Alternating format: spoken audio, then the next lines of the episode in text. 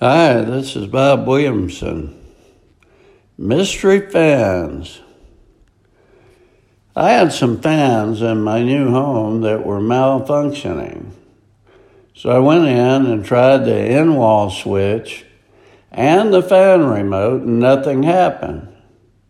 So I got a little bent out of shape and started violently pushing buttons as fast as I could. Nothing. Finally, in disgust, I walked upstairs and forgot about it. In a few minutes, my wife came in and asked how I got the fan in the downstairs bedroom to work. Huh? It turns out that after I left, it just started working on its own. How weird is that?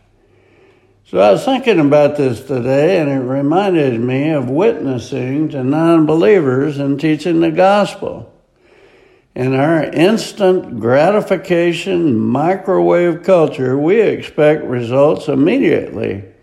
And to borrow a few lyrics from the band The Doors, we want the world and we want it now. Seems to fit.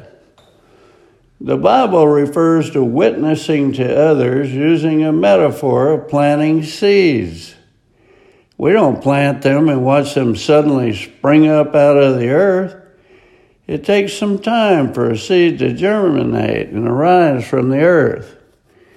Similarly, our job is to simply plant the seeds. The Holy Spirit takes it from there, and it may take a while. Don't make the mistake of thinking that the seeds that don't instantly spring forth are necessarily bad seeds. Speaking from experience, it took me years to believe in Christ, and many gave up on me and labeled me a bad seed. They forecast that I was a lost cause and waste of time to minister to. Guess what?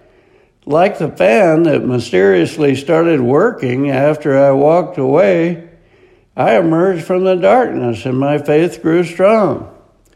You see, God never gave up and His Holy Spirit kept right on working to convict me of my sins until successful. Don't give up on those lost souls you're trying to win for Christ. Keep praying for them and asking the Holy Spirit to bring them into the fold. Don't ever give up hope. Jesus personifies hope. Face each day confidently with an awareness that the victorious Lord is on your side. Know with all assurance that God never fails and his good promises to you will come to pass.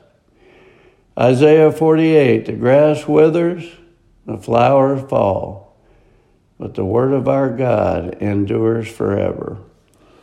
This is Bob Williamson. Thanks for listening.